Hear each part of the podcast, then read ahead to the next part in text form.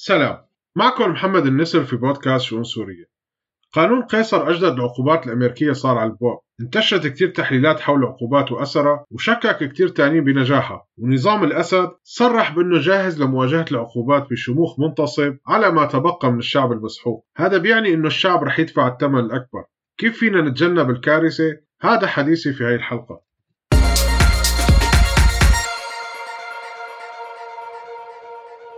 أكد امبارح الاتحاد الأوروبي بأن عقوباته تستهدف البنك المركزي ورجال أعمال وشركات ساهمت بتصنيع الأسلحة الكيماوية والفتاكة والأشخاص المرتبطين فيهم ونفس الشيء القراءات لقانون قيصر عم تشرح بشكل مفصل عن آليات القانون ويلي لو اتطبقت بالطريقة المكتوبة فالشعب المفروض ما يتأثر فيها. ولكن نظام الأسد هو الوحيد يلي رح يتعرض للعقوبات. بطريقة أو بأخرى قدرت الأنظمة القمعية والشمولية تحول العقوبات الأوروبية والأمريكية لسلاح فتاك لإخضاع شعوبها. المثال الوحيد الواضح لنجاح العقوبات في تغيير حكم جائر كان في جنوب أفريقيا ولكن في أمثلة أشد وأقصى عشناها في فشل العقوبات وتحمل الشعب كامل الأعباء. برنامج النفط مقابل الغذاء في العراق رغم بساطة فكرته الشديدة بأنه كل الصادرات النفطية تنحط في صندوق برعاية الأمم المتحدة وتأمن فيه غذاء يتوزع على الناس في العراق لتفادي الوضع الاقتصادي القاتل والإخضاع نظام صدام حسين. ورغم بساطة فكرة البرنامج إلا أنه ذاكرتنا محفور فيها رقم مليون طفل ماتوا من الجوع. والسودان اليوم بعد رحيل البشير أكبر عقبة في العملية الانتقالية هي العقوبات الغربية واسم السودان ضمن قوائم الإرهاب العالمية. الأنظمة القمعية الشمولية عندها قدرة كبيرة لتحويل العقوبات لسلاح جديد ضد شعبها وحتى تخفف آثار العقوبات عليها وتخلي الشعب يدفع الثمن.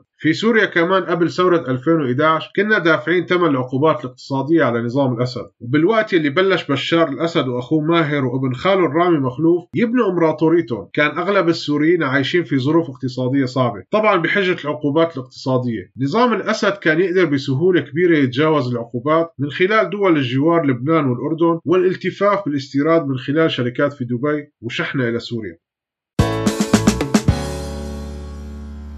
الأزمة الاقتصادية بلشت تشتد على السوريين من أشهر طويلة في كل المناطق.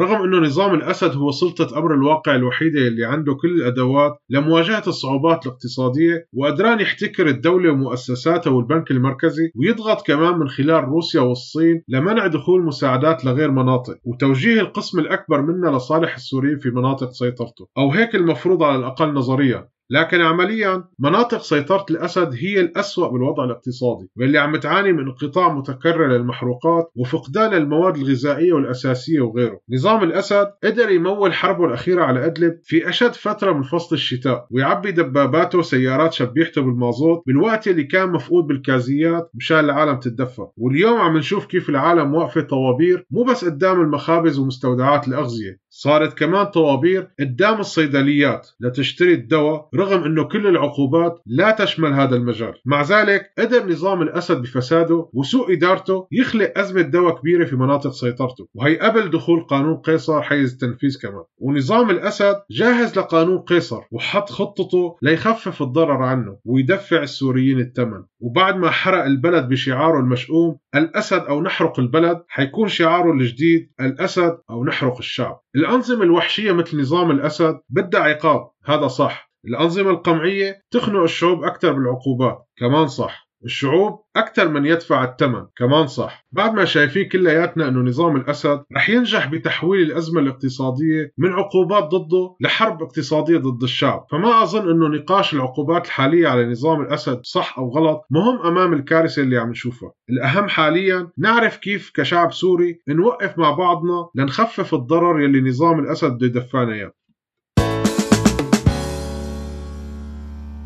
لمواجهة قانون قيصر ومعركة الشعب الاقتصادية ضد نظام الأسد لازم كل واحد فينا يكون له دور مهم في المعركة. وكل ما خففنا الضرر عن حالنا وعن شعبنا كل ما قدرنا نتجاوز صعوباتها ونخلي نظام الأسد يدفع ثمنها بدل ما هو يدفعنا الثمن. الناس اللي في مناطق سيطرة الأسد لازم تخلق لنفسها اقتصاد ظل وما تشتري ولا تتعامل اقتصاديا وماديا إلا مع الأشخاص اللي واثقة منا 100% إنها ضد الأسد أو ما دعمته في حربه. لا تشتروا من عند السمان اللي حاطط صورة بشار الأسد وعوانه. لا تروحوا عند الطبيب والمحامي والمهندس والحداد والنجار يلي دعم بشار بحربه. ادعموا بعضكم واحموا بعضكم. وعرف بنفس الوقت إنه كل واحد فيهم مثلك معتر. إن ساعدته ساعدك. إن أنقذته يتجاوز قانون قيصر أنقذت حالك. هذا الشيء كمان بينطبق على السوريين الخاضعة لباقي سلطات أمر الواقع. لا تتعاملوا مع جماعة الجولاني ولا جماعة بي كي كي ولا تدعموا أي شخص بدعم القتل والظلم. والأهم رجعوا اتصالاتكم بأهلكم بباقي المناطق. يلي في إدلب يحكي مع يلي في الشام. يلي في الشام يحكي مع يلي في القامشلي. ويلي في القامشلي يحكي مع يلي في إدلب. اطمنوا على بعضكم وقفوا مع بعض بهالمعركة. تجاوزنا كلياتنا أصعب الظروف والأوضاع والمعارك. شفنا القتل والاعتقال والخطف والنزوح والتشريد. وعاش كل حدا فينا وجعه لوحده. لكن هي المعركة وجعنا كلياتنا ومصيرنا واحد. ولحتى ننقذ بعضنا لازم نصمد ونتوحد ضد نظام الأسد عدونا كلنا. يلي ما رحم العلوية وقتل شبابهم في حربه ضد باقي السوريين. ويلي ما رحم ببراميله لا طفل ولا مدرسة ولا مشفى في إدلب. ويلي فتح باب سجونه ليطالع داعش والقاعدة. واللي عطى الضوء الأخضر للاحتلال الإيراني والروسي والأمريكي والتركي.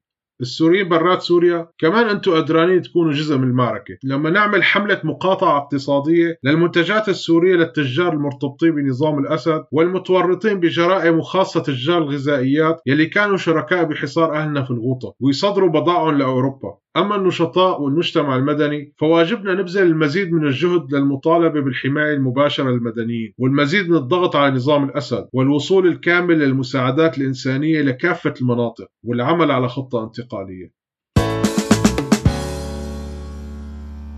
فاجأتنا السويد اليوم بصرخات ثورة 2011 ممزوجة بألم وغضب بعد ما احترق البلد جاي الأسد يحرق الشعب. بغض النظر عن موقفنا من يلي صار من 2011 لليوم نحن ما بقينا غير بعض. يا منعيش كلنا ويعيش البلد بدون الأسد يا بيموت يلي بقي منا في سوريا ويضل الأسد. ويستورد شعب من إيران وضاحية بيروت. صمدنا تسع سنوات وعشنا أقصى اللحظات ومع ذلك سوريا لينا ما هي لبيت الأسد. دمتم بخير.